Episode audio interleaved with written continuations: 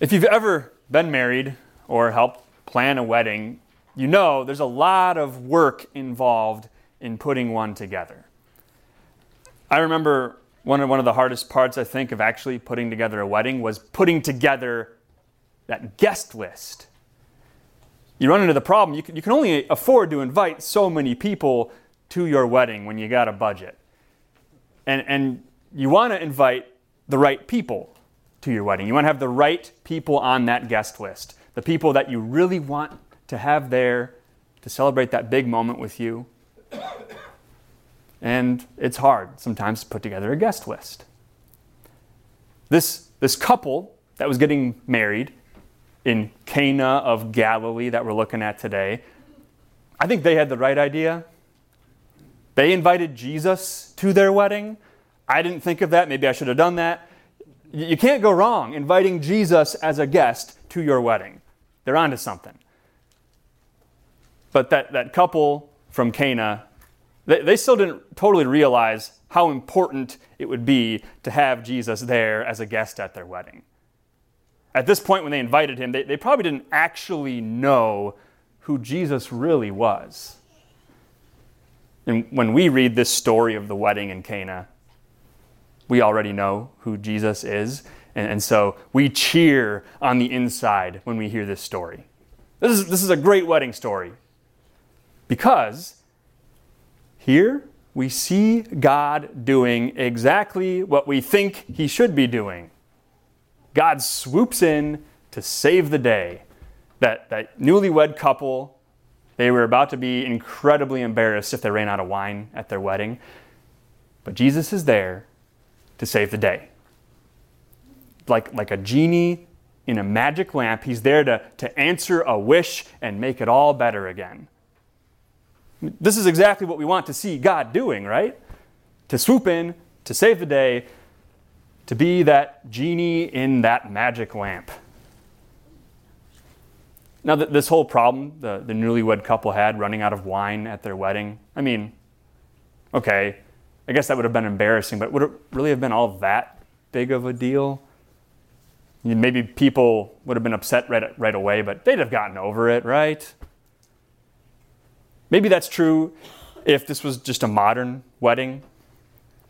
But failing to provide proper hospitality at an event like this was a serious offense in Palestinian culture of that time you had to meet the, the required social standard. There's no budging on that.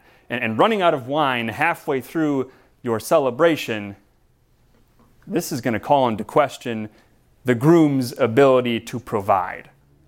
Kind of a big deal. Thankfully, Jesus also had his mother there at the wedding. Mary, she was apparently helping out with the serving and hosting of the banquet because she knew right away there's no more wine. And, and if someone doesn't help with this pretty soon, then everyone's going to find out. It's going to be very embarrassing. And Mary does a good thing here. She turns to Jesus for help. When the wine was gone, Jesus' mother said to him, They have no more wine. And here, right, it looks like Mary, she's showing her faith. This is great. Turning to Jesus, why does Jesus say this weird thing next? Woman, why do you involve me? Jesus replied. My hour has not yet come. Does Jesus' response kind of make you feel uncomfortable? Did he really just say that to his mother? I mean, what gives Jesus? Come on, what, what's going on here? We, we should probably unpack this confusing response, right? Uh, first of all, Jesus calling his mother woman, you know, actually, that, that wasn't Jesus being disrespectful. In our language today, calling someone, especially your mother, woman, that won't go over well. That you're going to come across very rude and very demeaning. Don't do that. But this was actually a pretty common and, and actually respectful way to address a lady in the time of Jesus. Maybe our, our modern equivalent for this would be like calling someone ma'am or madam. It's respectful, recognizing their station. And Jesus does this, right? He, he's not disrespecting his mother. But then he, it still does come across kind of weird for a son to speak that way to his mother, to call her ma'am or madam. Maybe this gives us a hint of the kind of relationship those two had. I mean, Mary, very correctly, sees Jesus as her son, the one she gave birth to and raised, but also at the same time, as the Son of God, Jesus is her Lord and Savior. I'm sure this was a really hard thing for Mary to balance out in her mind at times. And give her a lot of credit. She had a very tough role to fill. But here, Jesus does, he has to gently correct her and, and remind her who he actually is. He has to remind her of whose plan he's got to follow now. Now, now that he's officially started his public ministry since his, his baptism, now he has to follow God's plan for his work. He can't just carry out what his mother wants him to do anymore. Things have kind of changed a little bit. And that's why Jesus says to her, Woman, why do you involve me? My hour has not yet come. Not saying this to be disrespectful to his mother. He's also not saying this as if he doesn't care about the problem this newlywed couple was having. Jesus responds this way to point out an important truth. If Jesus does this miracle here, there will be no going back. Think about it. Up to this point, there's been a lot of miraculous things that have happened all around Jesus. I mean, he had a, a, chorus of angels at his birth, a star that led some revered magi to come and give him priceless gifts. At his baptism, he had a visible appearance from God the Father and the Holy Spirit. But up to this point, Jesus still hasn't done anything miraculous himself. Jesus knows if he performs this miracle here, now, there will be no going back, no hiding who he is or what he's come to do. Jesus' miracles got a lot of people's attention, including the attention of his enemies who eventually would put him to death. So, what Jesus is essentially saying here to his mother is, My dear, dear woman, you have no idea what you're asking. You, you can't know what will be set in motion if I do this here now. Jesus knows if he starts performing miracles, he's, he's taking a step onto that path toward his destiny of being the sacrifice for sins on the cross, to, to head to the cross for his hour. This kind of seemingly small request to help with the wine problem, actually a bigger request than it looks because then Jesus has to take up the revelation of showing his full glory, heading to that cross to face his hour. And so Jesus needs to make it clear to Mary, for everyone else, that, that if he's going to do this, it's not just because his mother wants him to do it, it's because it's, it's God's plan from the beginning that this is how it's got to happen. Sometimes Jesus, he also needs to remind you and me, just like he did for Mary, of, of who he really is. Like Mary, maybe not intentionally, but we might, like Mary, end up thinking we want God to do all the things that we want him to do. He should do the things that we think he should do, to follow our plan, our will for things. As believers, like Mary, we, we got that faith, right? We, we are turning to God for his help. That's good. We maybe think, all right, Jesus, here's a perfect opportunity for you to show us all something here, to, to swoop in and save the day. Let's see what you got. That's good.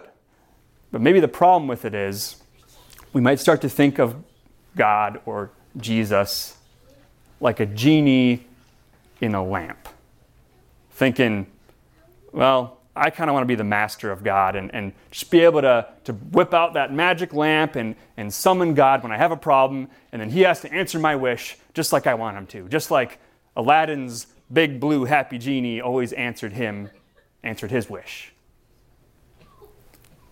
Maybe sounds like this Lord, I've, I've waited long enough. You've taught me patience. Now answer my wish. Just give me that job I've been wanting, the one that will make me happy. Come on, show me something here, then I'll know you actually love me. Or, Lord, I've lost so many people I love already. Grant my wish. Don't take this person from me, too. If, if, you, if you answer this wish, then, then I'll really know you love me. If you don't, well, come on. This is, this is tough. And, and, you know this. God doesn't always answer us exactly how we want Him to, exactly when we want Him to. He's not a genie with chains on his wrists that has to, to come out and, and answer our every wish when we want Him to.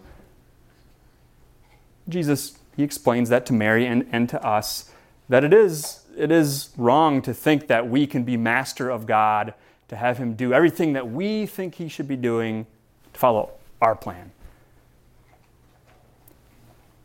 But Jesus, He reminds Mary and, and you and me of this very gently. You know, Jesus sees that faith in our heart. He, he knows we are turning to Him for help, even though sometimes we do have this misguided idea of what God has to do for us. God just wants us to know something, though. God does not swoop in to save the day because he's wearing the chains of a genie because he has to. Jesus wants us to know that he swoops in to save the day, even though he is the master. He swoops in to save the day, even though he's not obligated to us to do that. He swoops in to save the day even though he's not wearing genie chains. Jesus swoops in to save the day freely because he wants to. Jesus willingly takes that step onto the path leading to his hour, his death on the cross. He does that for us. And he's not doing this just because it's what we think he ought to be doing. Jesus does this because he loves us. God, God is not like a genie wearing chains to come and answer our every wish. We need to remember that. But this really just makes it even more miraculous when we see God, who is the master of all, enter into our world as a guest. And to allow himself not to be put in a magic lamp, but to be pinned with nails to a cross held there by the chains of his love for us. That's what, what brought him there. That's what kept him there. That's love. The master becoming a guest, a servant for us to swoop in and save the day. And this is still true too, that you know a lot of the time Jesus does answer us exactly in the way we, we want Him to and, and need Him to. And a lot of the times, He's going to answer us in an even better way than we ever could have imagined. You kind of heard that from Ephesians chapter 3, that other reading. He's going to answer us in a way that's better than we imagined. That becomes clear here in this, this wedding at Cana. Right? He had to remind Mary whose plan he's following, and yet you see him doing exactly what, what Mary was hoping he would do. He swoops in to save the day. He saves this newlywed couple from the embarrassment of running out of wine. He came to this wedding as a guest. But by the end of it, he's making very clear he's actually the master of this wedding in Cana. And Mary's response to all this, it can also be our response. Even though she got gently rebuked by Jesus, she still just simply trusts in him that he's going to do the right thing. Except now, at this time, she, she allows him to do it on his own time, in his own way, in the best way, according to his loving plan. So she simply trusts and says to the servants, Do whatever he tells you. And then Jesus does swoop in to save the day.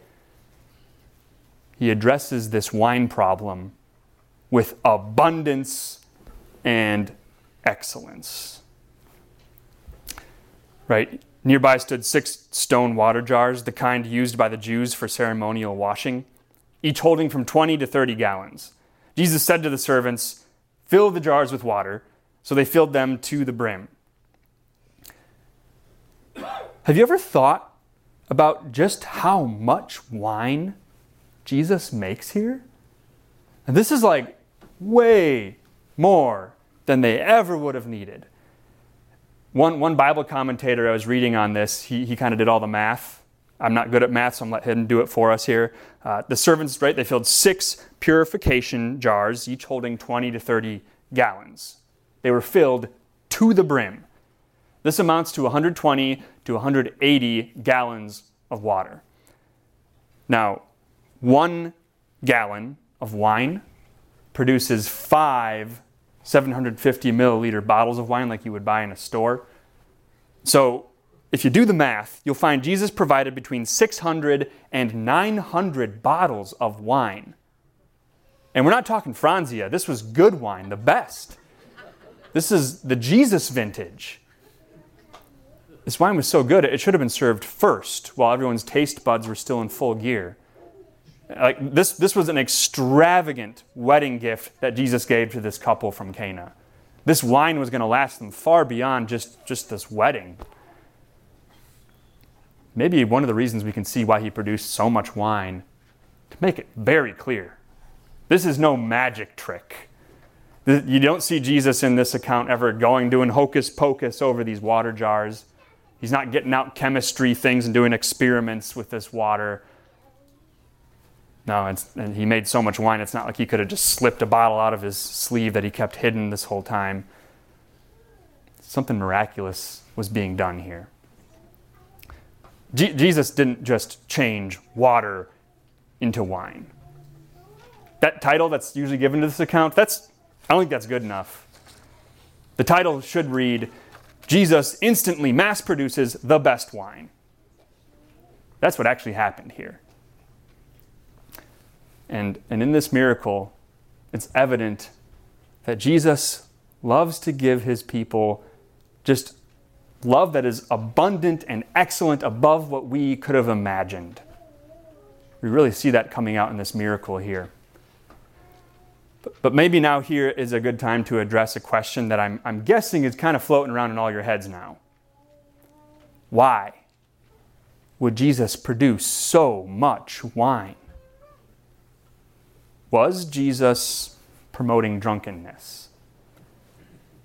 The easy answer to this question is no. Jesus does not sin.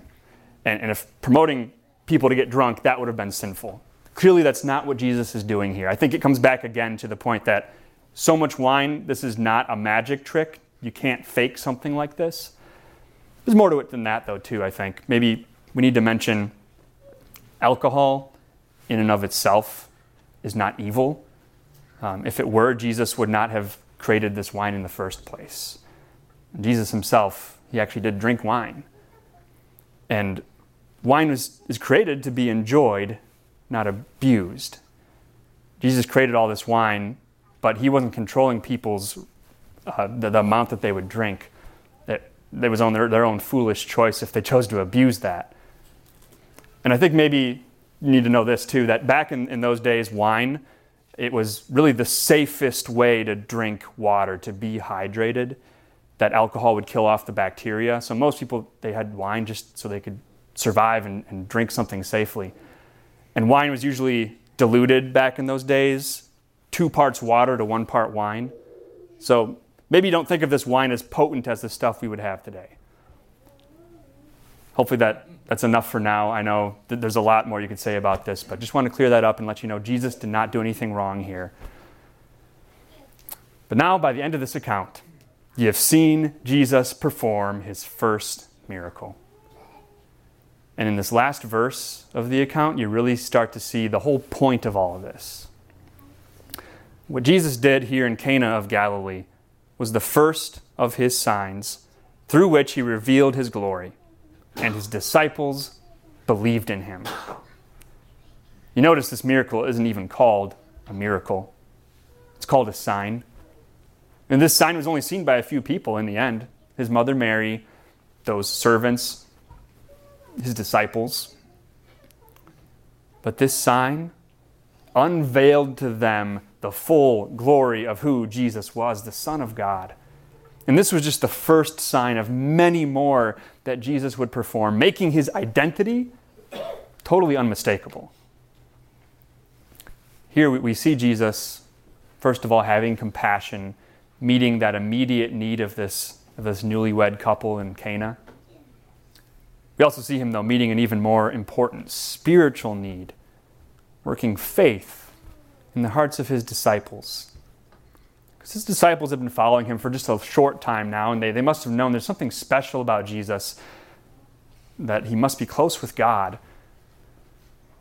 But now, something has changed. They start to see that Jesus is so much more than just that.